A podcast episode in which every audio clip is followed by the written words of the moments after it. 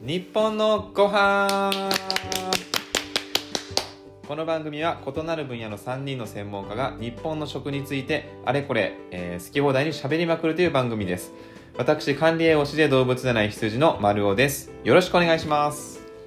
日本料理料理人で動物占い像の薄井花子ですよろしくお願いしますえービジネスコンサルタントをしております動物占い黒ひょうの宮本ですよろしくお願いしますはいお願いしますえっ、と今回ははい羊ですね僕の、えー担当会になりますはいはい今回花粉症についておっとこれは皆さんと話していきたいかなと、聞きたい人いっ思っぱいているよるんでねすけど、まあ、これが、えーアップされるのが2月の初めの方だと思うんですけど、うんもうもう豚草さんもはう来てます来から、ね、てるんじゃないですかはいという、はいうん感じなんですけどもちなみにこの中で花粉症の人は僕は過去花粉症でした、ね、私も過去花粉症えもう今は花粉症じゃない僕あのアメリカに10年いる間になくななくなったんですよ花粉症がへえでうん最近ちょっとまたやばくねって思ってますあーえ最近復活してきたっていう感じなんですか、結局そのうん多分免疫なんでないところに行くと抜けるんじゃないですかねうんまるっきりその花粉のないあ一旦リセットされるっていうはいま感じあなんそでうすねかね、反応しなくなったあなんあでそろそろまた僕あのロスに10年行かないといやそれチェックを大変な対策ですね。私はあねゾウさんは私はあの血液検査をすると明らかに杉とかの反応があるんですけど、うん、でも出なくなったえっと症状がですか。うんおお、うんそれは何かやったんですか。ち治何も療というか、あ何何にもも。してないけど私の場合ね症状が出る出ないその私もともとものすごい実はアレルギー体質なんですようーんあの反応って例えばその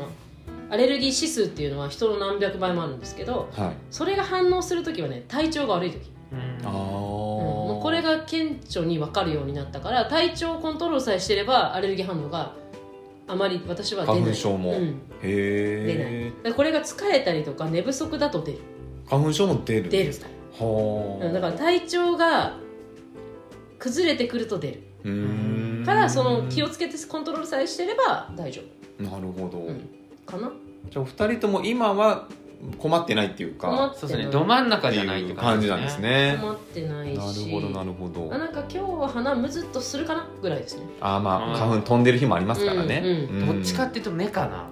あ僕は目あ目消まあいろんな症状ありますもんね、鼻う水んくしなゃんみかかゆい気がすると思うとまたねまたプラセボでさらに それプラスやべえ戻ってきてるかもって思書うくとと書くほどどんどん痒くなりますからもうあの疑心暗鬼のでも賜物だよね神経が目に集中してるから 確かにねそうそうああそっかそっかいや僕も花粉症なんですけど、そう、うん多分もうか高校生ぐらいからはい花粉症でもうその時は本当薬ないと過ごせないみたいなうん感じだったんですけどだんだんマシになってきて、はい今はまあそんな薬飲まなくても過ごせるかなっていううーんぐらいにはなりましたねなんでやっぱ食事だと思うんですけど食事だようーねん食事そうまあなんで今日はその食事の対策みたいなのもお話ししようかなと思ってたんですけど2人とも困ってないんですねまあまあまあ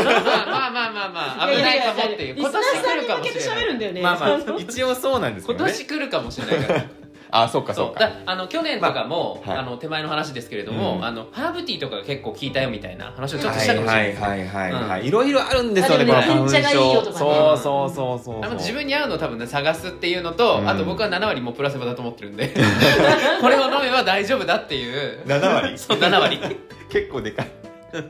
あでもその人によって何が合うかって、うん本当あると思っていて、あるなんか僕の友達は甘酒飲んだら、うんもうその日大丈夫だって言うんですよあーまあまあプラセボもあると思うけど朝からそう朝一杯甘酒飲んだ一ら杯ね大丈夫だって言うんですよねうんでもそんなこともないとうん思ってい一て日飲み続けてるのかと思ったすごいなんかこうご利用ししてくるんですよ、はいはいはいいるよね、うん、あのご利用しする方いるんですけうど、んあの食に関して、まあ、いつも言ってるけど全員同じ体質じゃないので、うん同じパターンはね、うん適用されないんですよ、うんうんうんまあ、良かれと思ってですよまあそもうそちうそろうんもちろんね、はいうん、俺はこれで良くなったからみたいなね、はいはいどうしてもそうなっちゃう気持ちはわかるんですそれは何でも一緒ですよスポーツでも一緒だしトレーニングもそうだし、うん俺はこれでうまくいったからって言ったらそれを教えたくなっていう花粉症対策ってまあハーブティーとか、うんまあ、天茶もハーブティーになるんですかね、うんまあそうだねなんかあと去年なんとか茶っていうのを聞いたんですよね僕、うんいっぱいありますよねまあお茶系おはね茶お茶系多いよねうんあとなんだろうなよく聞くやつ、お茶系金系ですよやっぱりきあ金金発あ発酵食品ね発酵食品はいはいはいはいはい、うんうんうんまあそれこそヨーグルトとかそうそうそうそありますよねうもうだって花粉花粉症に効くワ食べインっ物て言ってる人もいたけどまあ金ってか、まあ、発ポ酵リフだけェノどールも系っていうのかな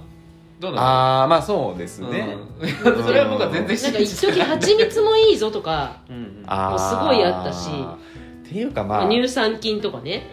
まあ蜂蜜とかその、まあ、ヨーグルトとかもそうかもしれないし、うんその辺はもうその花粉症っていう話じゃなくてもいいじゃん まあまあ体にいいみたいそうなそうそうそうそう感じのものですよねまあ取っとけば通年っていう話で、うんうんいやそうなんだよねそれこそチョコレートも一時あったよねあーなんかポリフェノールかなポリフェノールポリフェノール系ですよねうんチョコレートがありましたよまあその花粉症自体はよあのアレルギーじゃないですかうん要は花粉が入ってきて別に花粉は悪いもんじゃないのに、うんこう過剰に反応して、うんうんでこういろんな症状が出るっていううんうんだからまあ免疫をこう調整すれば、はいまあ、症状は抑えられるっていうことなんですよね、だから多分その甘酒とか菌系とかっていうのはあの腸にいいですよとうんなるほどでね免疫ってこう腸が担ってる部分があるので、うんうんまあ、腸が良くなる免疫整う花粉症良くなるみたいな、まあ、腸活です、ね、なるほどそうだから腸活乳酸菌とか乳にいいですよって言われるってこと、うんだと思いますねうんなるほどねだからそれ言い始めると結構何でも もうだからそれはもう通年だっていう話です よそうそうそうそうだって腸ってもう健康の要ですからそうそそうそうれはもうなんか花粉症にかけ限らずやった方がいいよっていううんうんとこなんですけど、まあ、あとねいろいろ成分あるんですけどあのそうだな例えばあのビタミン D うんうんうんうんビタミン D って話しましたっけポッドキャストで話なしんてかない一回ちょっとだけちちららっっとと話したよ話しましたうんビタミンのなんかじゃないビタミンだっけななんか何の時だっけな話したような話してないようなっていう感じなんですけど、まあ、このビタミン D っていうそのビタミンの一種があってうんでこれがその免疫を整えるっていうんううん働きがあるんですね。で、まあ、このビタミン D 結構足りてない人が多いので、うんうんまあビタミン D をこう意識して取るうんことによって、まあ、もしかしたら花粉症もちょっと何か嬉しいことが起きるかもみたいな、うん、のはありますね。僕結構去年ビタミン D サプリ取っててはい割と良かったかなっていうあうーーん感じですね。あのビタミン D って日光でしょそうですそうです。うん朝10時半ぐらいまで光じゃなきゃダメなんだよねいやそんなことないですね。え日中でもいいのというか日中の方がいいというか太陽のあの力が強いじゃあ日焼けマシーン、日焼けはシーンでもそうですね、うんまあ、紫外線なんで、うんうんいいとは思いますけど、まあ、日焼けしちゃいますよっていう 副日焼けはさ作用と取るかどうかですけそうどそうそう日焼け自体にはリスクもあるからね忘れちゃいけうんな浴い、びすぎるとそうそうそうはい適度に浴びないと、うんそうはそいうそういうことですね、ありますうね、んでもすごい不足してんだよね、ビタミン D ねなんかすご生成がく難しいって話ですよねうんまあそもそも太陽を浴びなすぎあーっていうのがまずありますねまあもう、まあ、女性なんか特に日そうそう焼そうそうけ止めをやっうんぱ強い時こそ塗るし、そうですね最近だとあの冬の方が強いですってい そういうの情報もありますよねキャッチコピーの中でうん冬じゃあもも塗っうてらっしゃるので年中塗んないといけないじゃはんいみたいなことですよね、そうでこのビタミン D って特に冬に低下するんですようんうんうんなるほどね要は一番、まあ、日も短くなるじゃないですか、はいはいはいで太陽の力も弱いし、はいだから花粉症が出る時期っていうのは1年の中で一番ビタミン D の下がってる時期なんですよ、なるそほどこにこうバッバーンとこう当たるんで、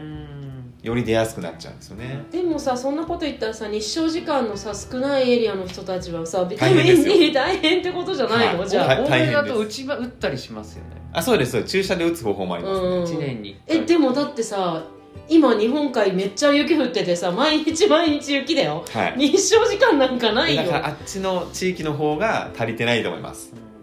よくあの言われるのはサーファーはめっちゃ高いんですよね、ビタミン D のああなるほこどれ有名な話でリアルサなーファーとギねャル男ですかねなんかなそそんな本がありましたよサーファーは花粉症にならないみたいな、へっていうのは実はこのビタミン D の高いからじゃないかっていうー話があるみたいですよね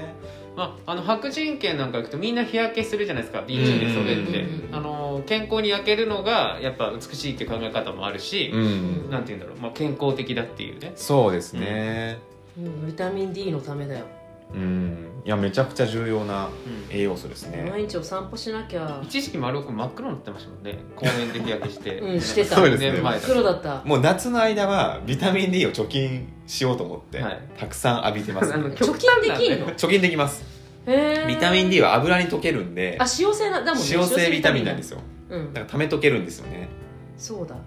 えじゃあ貯蓄しよ貯蓄しましうみょんうなで貯蓄しようちょっと真夏は危険度も高いか まあまあらそうですね春ぐらいからやりそ始うでめすねそうてですね暑くなったら家にいる方がいいとは思うけどう ねん死んでしまうからやっぱね年一ハワイ行くのがいいんですよだからあそれは一番いいよそれは一まあ番いい、年一か四半期一遍ぐらいいけたらビタミン D のためにそういや嘘でしいょやいやもう建前ができましたから絶対行きたいだけじゃ僕んがハワイそれに行はってるのはビタミン D のためだと誰確がか信にじるのさそれ確かに花粉症率って南の方が少ないっちゃ少ないよねうん国的にやっぱり関係してるのかなっていうのは思いますけどね、まああと杉がないっていうのはあるでしょうけ ど、そもそもね単純にねううんん、なんかこの間ゲノム編集の話したじゃないですかはいトトママチョト、マチョあまうんうんフグとかね、はいタイとか、うんうんうん確かあのゲノム編集でその花粉が出ないだったかなとかっていう杉が今そうですねねあー作ねられてるみたいなうんニュースで見ましたけどねでもそういさうのは杉って固有種だよね固有種日本のあそうなんですかうん日本原産固有種へえだから杉花粉症って外人もあるけど何に反応してんだろうねまあなんか日本でもいろんなのに反応するじゃあんーまあまあ豚草とかねそうですねうんまあだから多杉分あはアジア圏は結構植わってませんでも固有種のはずですよ日本のへえなんかもうその木のために植林されたそうだからあのっていうこと持ってったあー持ってって植林されることはできると思うけど基本固有種だからうんひょっとしたらあれですね外人はイネ科に反応してるのかもしれないですねあーまあイネ科もありますよイねネ科もあるでしょうんうんなんかあのこの間聞いた話では外人米アレルギーが出る人がすごい多いっていうその、米ぬかとかねほーへえ日本人ってそこまでないんですようん米ぬかアレルギーってすごい少ないんだけどまあゼロじゃないですけどだからなんかそのイネ反応が多いっていうのを聞いたことがあるんだけど、うん白樺とかはああ白樺もアレルギーあるのなんか聞いた気がしますねいうんへえでもアメリカでも花粉症あるもんねありますロスには砂漠なんてないですけどあんまり聞かないですけどうんあのその飛んでくる系のはねやっぱブタクサかもねじゃあねうんブタクサ系とかねヘイフィーバーですよねヘイフィーバーヘイフィービあの花粉症のあー英語の確うんかへねいそうヘイフィーバーうんアあんま聞かないですよねロスで僕はあんまね聞なかないんか日本話題になったことが海外ってどうなんですかね今ね見ましたえっと世界三大花粉症はイネ科ブタクサスギあ杉入ってるはいおーそれらの総数は現段階で60 60種種、はい、だから日本から逃げても最近じゃ他の花粉症になっちゃいますよっていう、へえだから砂漠行けばないんですよまあまあ植そう物でしがょうねないからねだからロスは砂漠なんでもともとがああそうだねはいうんうん確かにだから大変だねだから全部に反応する人は大変だからそもそも逃げられないですねうんもう何に反応してるか分かんないですよね何にあるかわからないですよまあ ってね、いうことでってことですもんねうんっ、ていうことで結局、そのいろんなものがあってそこから逃げれないですよと、うん花粉からはね、うんだかそら、うですねっていう話ですよそうですね、まあそうそうでも本当何がこういいかってやっぱ違うので人によってそうですねいろいろ試してみるのがいいのかなっていうの思いますけど僕のおすすめは自分が信じられるものです自分がしんあプラスそボののプラセボのためにうんこれがいいんだっていうじゃあ甘酒でもいいんだねそうそうそう確固たる自信が持てるものもうあのその時期になると一応僕はあの車の中にそのなんだっけハーブティーのそのなんとかってやつ入れてそれなんてやつですかえなんだっけな2種類あるんですよ2種類あるんですけど、まあ、両方ともまずいんですよねあまずいんだだけどそれをこう開けてそのちょっとぐずってるなと思った時にスーって匂いを嗅いでいると運いや転もしながらねうそんな効果ないでしょそしたら治るんですよいやいやハーブティーってそれお茶にしないとダメでしょあじゃあおその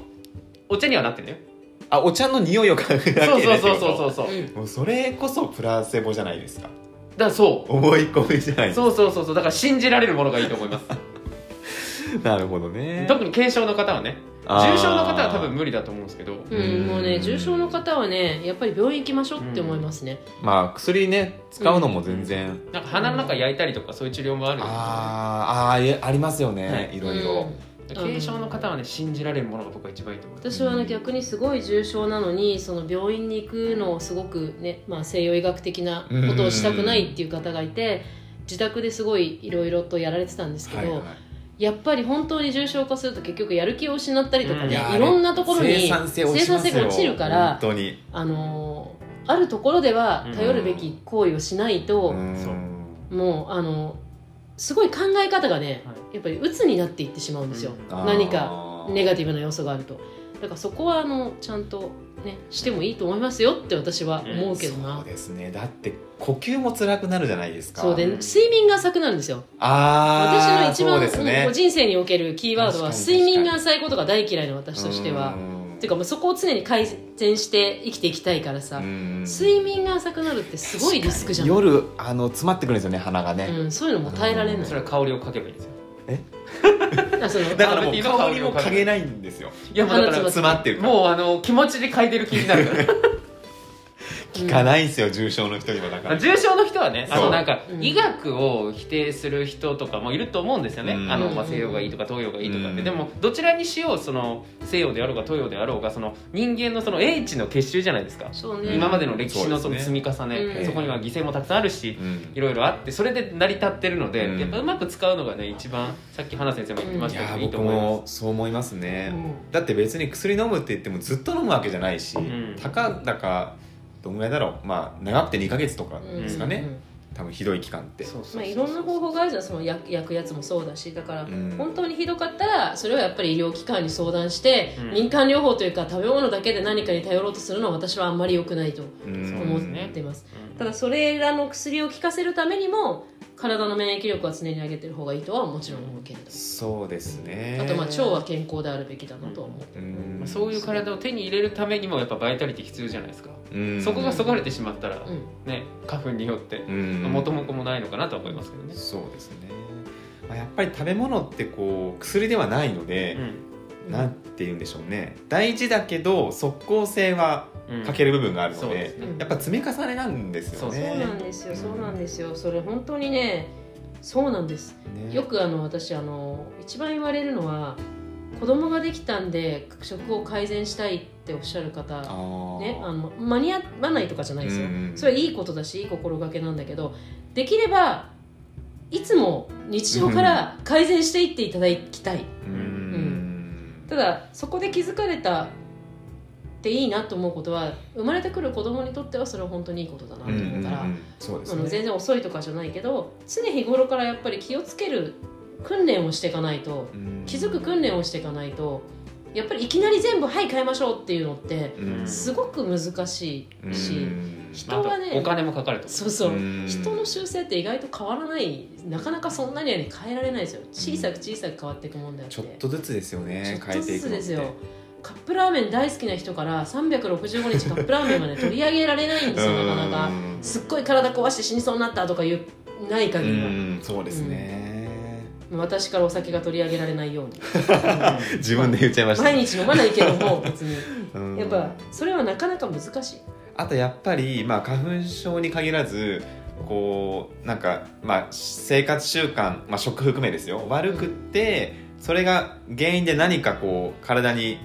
なんか症状的なものが出た時に、その期間がやっぱ長ければ長いほど改善にかかる時間も長くなるはうんい、ですよねそうだからそれやっぱいっぺんに変えようっていうのはちょっとなかなか難しいこともあるので、そういった意味でも普段からうん心がけ何か起きてからではなくそうですねそうですねんっていうことが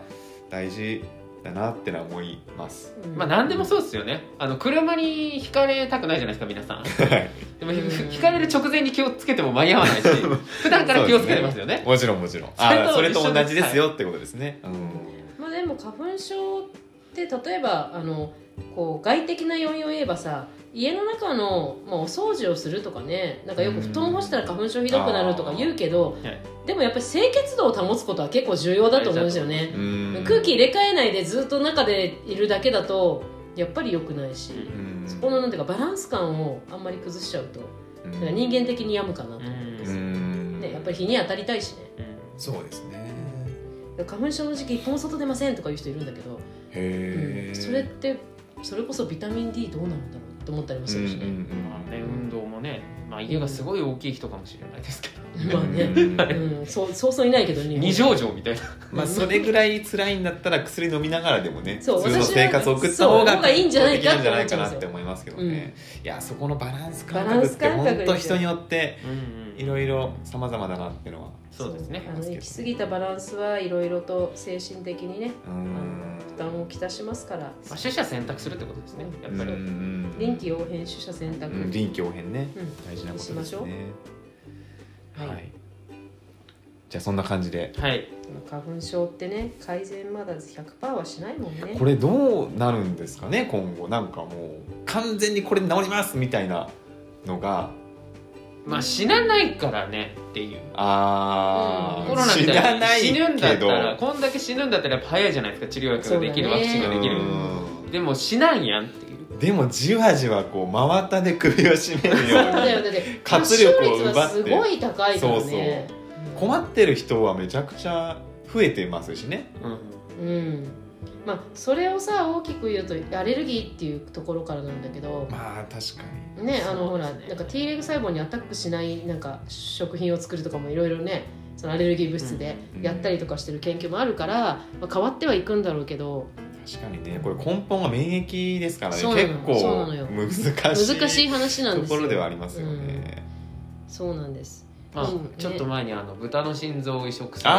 れたっていうあーはいはいはいはいゲノム編集うでんそのバッドリアクションが出ないよううなーんあの編集をした上で移植で、まあ、まなだるほどご存命ですけどううん、んだからああいうもうのっぴきならない要件の次はやっぱ早いですよね早いね、うんうんでもやっぱどうなんだろうねでも、セカンドプライオリティとかなっちゃうんじゃないですかね、うーうんん、まあ、でもなんかその例えば空気清浄機の性能であったりとかそういうところはやっぱ企業努力がすごくて、あまあそうですよね進化してま車すなねんかもその陰圧使って中の圧をちょっとうそんうんうんの、うん